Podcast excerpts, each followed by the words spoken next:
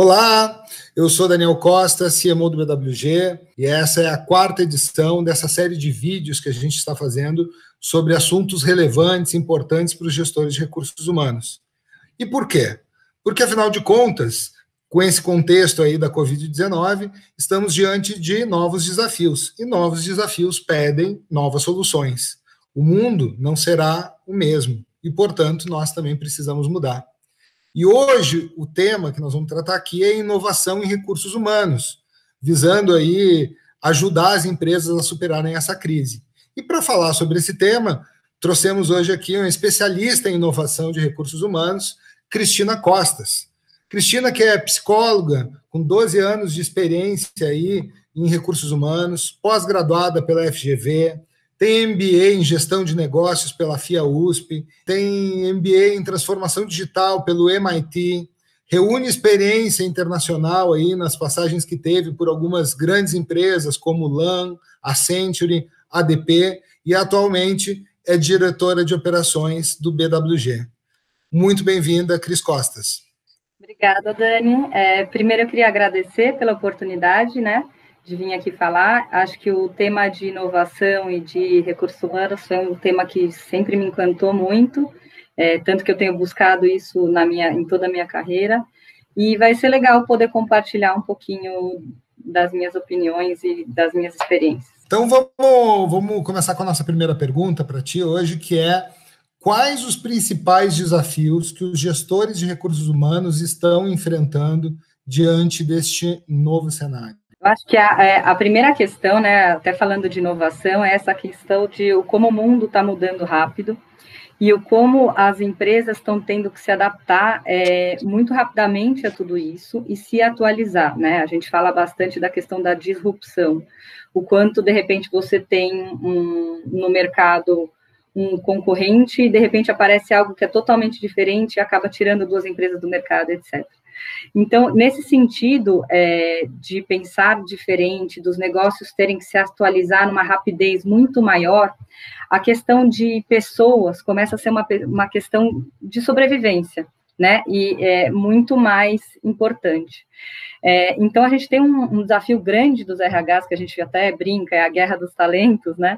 É, de buscar é, essas pessoas diferenciadas, de fazer tanto o recrutamento quanto a retenção é, de perfis diferenciados, né? Porque às vezes é um perfil que vai conseguir, de repente, algo que você fazia manualmente, a pessoa vai pensar fora da caixa, vai trazer outro processo e de repente vai é, mudar todo o processo que você tem. Outra questão que é muito cobrada para os RHs nesse sentido é a questão da diversidade né? Ambientes que têm maior diversidade são ambientes mais criativos e ambientes que conseguem melhores soluções. E aí, neste sentido, a gente tem essa questão que hoje em dia está muito em voga, principalmente com o corona, né? O home office, ou as equipes interdisciplinares, equipes que às vezes estão distantes. Então, o RH tem um papel aí grande na questão de como integrar essas equipes, como garantir as boas comunicações e, e, e os alinhamentos para que as equipes rapidamente consigam ser equipes de alta performance e, e garantir bons resultados. É, eu tenho particularmente uma opinião, assim, trabalhei bastante com gestão de mudanças muito tempo,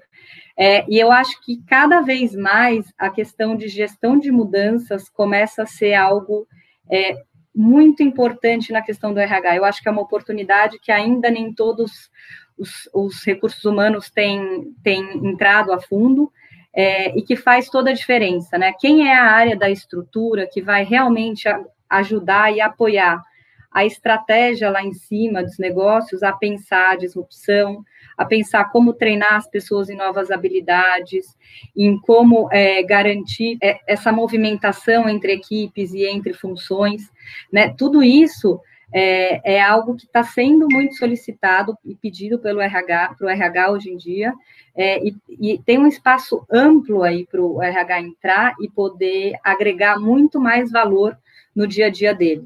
Né? Eu acho que é uma oportunidade que tem alguns RHs que estão já agarrando, outros ainda estão em fase, né? É, conta para a gente um pouquinho como que a inovação e a tecnologia podem ajudar essas empresas e esses profissionais de recursos humanos a superarem esses desafios? Hoje em dia, o que a gente vê é, é essa necessidade, né, esse campo que se abre para o RH e que cada vez mais está sendo cobrado dos diretores, gerentes de RH que, que tenham esse papel estratégico, mas, ao mesmo tempo, o que acontece no dia a dia não é isso, né?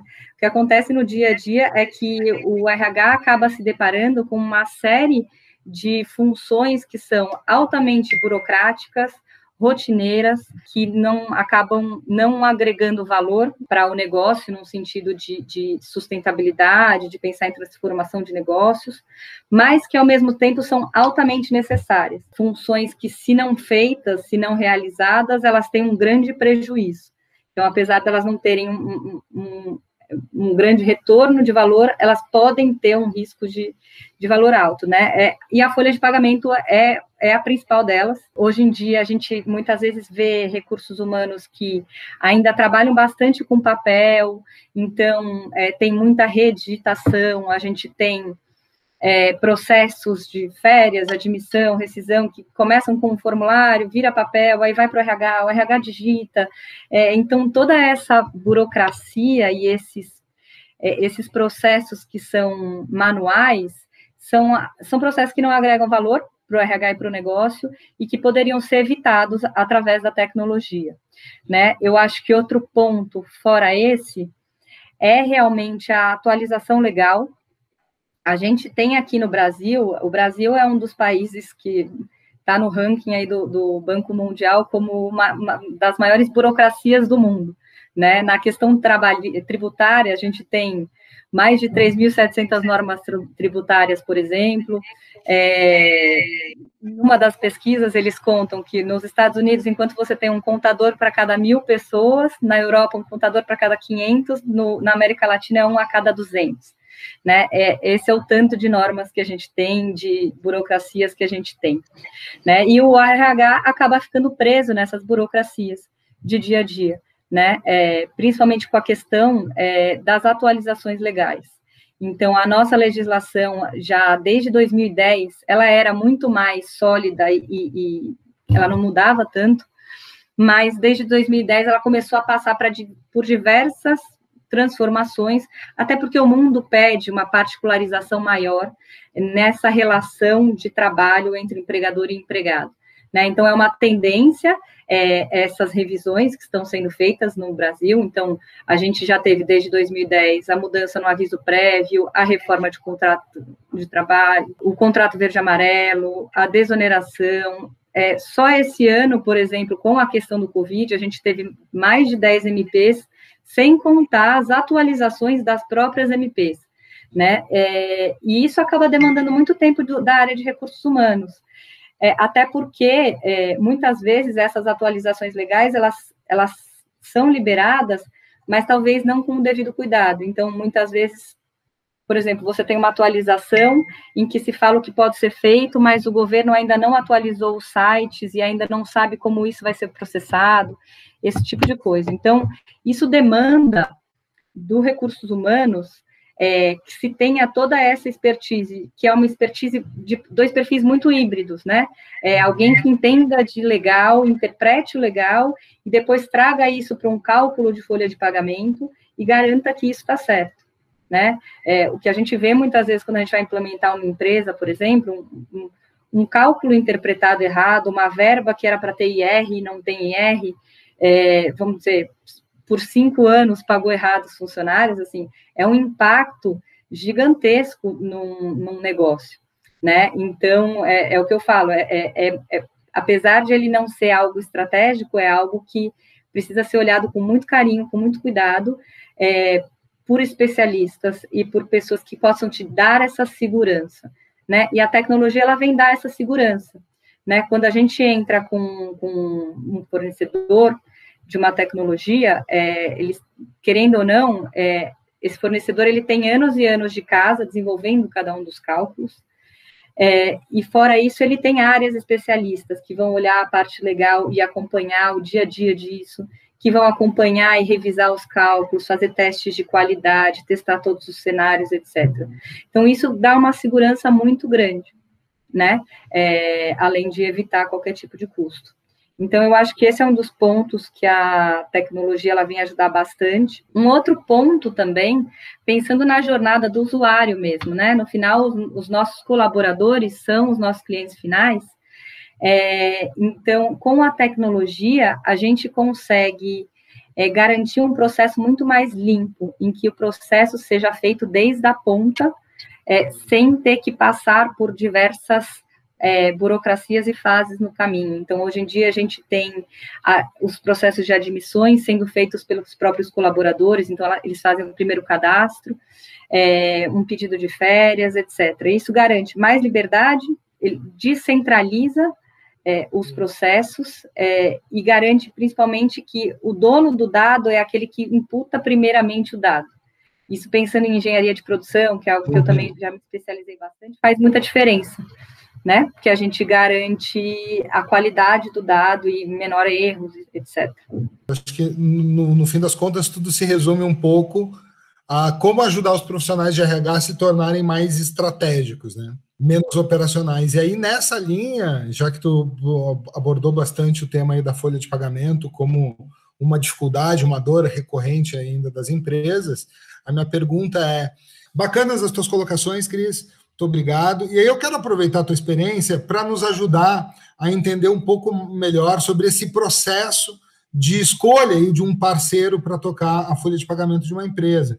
Que critérios utilizar? Ou seja, em resumo, o que, que um gestor de recursos humanos precisa saber para não errar na escolha de um fornecedor de folha de pagamento? Legal, Dani. É, acho que um ponto importante é assim, realmente a, a decisão de você colocar a folha de pagamento no fornecedor é uma decisão super delicada, né? Super importante, assim. É, folha de pagamento é aquele processo que a gente não quer ter dor de cabeça, principalmente porque impacta o funcionário e acaba impactando o negócio. É, acho que o primeiro ponto que você tem que olhar é essa questão que eu falei da interpretação legal e dessa complexidade que se tem né, nessa multidisciplinaridade que a gente tem. Então, é, quando você for olhar um fornecedor, é, a primeira dica que eu dou é garantir que ele tenha dentro da sua estrutura é, uma estrutura para atender essa multidisciplinaridade. Então, uma área que faça e acompanhe as questões legais, uma área que, que possa fazer os desenhos dos cálculos, é, ter é, processos específicos de garantia de qualidade, de teste, de gestão de mudança desse tipo de, de alteração, né? Eu acho que é super importante. Então, é, é importante o fornecedor ser grande o suficiente para conseguir ter esses focos especialistas, né? Um fornecedor que é muito generalista é, pode ser um risco. É, outro ponto é, a se considerar é também o tipo de fornecedor e o tipo de empresa que você tem. Então, é, às vezes, fornecedores muito grandes, às vezes com, com é, muito nome no mercado e, e, tal, às vezes fazem soluções muito estanques e, na verdade, muito cadeia de produção né? E quando você tem um negócio e cada vez mais é, tem essa questão que eu tenho falado da inovação, da customização, é a customização para o funcionário referente ao benefícios, você vai customizar a remuneração de alguma forma, né? Então, é, isso faz diferença você ter um fornecedor que realmente te escute, que te dê uma importância na sua particularidade como cliente é, e, e, e vá te ajudar e te apoiar é, nessa estratégia. Né? Então, por exemplo, hoje em dia, às vezes a gente tem é, perfis de RH estratégico que olham só a estratégia de remuneração, né? Então, vamos dizer, alguma estratégia de remuneração específica que você passa para o fornecedor, o fornecedor que tem que definir. É um bônus, é uma gratificação, tem IR, não tem IR, então ele te ajudar nessas decisões e entender o que o seu negócio está fazendo para ser diferente e para se diferenciar no mercado, para atrair pessoas, é muito importante. Tá? Eu acho que são esses os pontos. Para a gente fechar, assim, minha última pergunta para ti é sobre as melhores práticas de recursos humanos que você tem visto ultimamente aí no mercado. Então, com base na tua experiência e, e estudos aí sobre o tema, o que está acontecendo de mais moderno, de mais contemporâneo e que traz um aprendizado aí para to, todos nós? Acho que a primeira coisa é o recrutamento e seleção, tem mudado bastante, né? É, as empresas estão usando cada vez mais as redes sociais e processos alternativos é, e estão trabalhando bastante a imagem delas e como elas se projetam no mercado para poder atrair aquelas pessoas, e principalmente porque as pessoas hoje em dia têm um foco muito grande na qualidade de vida. Em segundo lugar, que eu já dei uma comentada, é os benefícios flexíveis, então, benefícios, às vezes, particularidades, particulares por pessoas ou por nichos, é, é, essa customização maior para poder atrair e reter os talentos. É, acho que outra coisa inegável é o home office, né? O home office garante menos despesa, é, menor absenteísmo, porque a pessoa fica com medo de você achar que não está trabalhando, mais retenção de talentos, é, dá uma visão de uma marca empregadora mais humana e garante que você possa contratar pessoas de vários lugares, ajudando na questão da diversidade, né? A comunicação, a transparência e o engajamento, então a gente vê isso cada vez mais, como eu comentei do Glassdoor, por exemplo. Então, as empresas hoje em dia, elas precisam ter uma imagem boa desde o recrutamento até a aposentadoria, porque isso aparece, isso transparece no mercado e é isso que vai atrair os bons talentos. E, por fim, a questão do data analytics em si. Né? Hoje em dia, com data analytics, você consegue prever se os seus high potentials, os seus talentos, estão com risco de sair muito grande. Você consegue é, fazer uma análise de mercado comparando variações salariais, enfim, você tem uma série de, de dados aí que eu acho que o, o mercado está aprendendo a lidar com eles, e a partir do momento que você tem isso dentro de uma ferramenta, de um sistema, você começa a aprender e a ganhar maturidade como recursos humanos de que insights você pode ter. Acho que é isso, Dani. Muito obrigado, Cris. Essa foi Cris Costas com vocês, falando sobre inovação e recursos humanos. Muito obrigado e até uma próxima. Eu agradeço, Dani.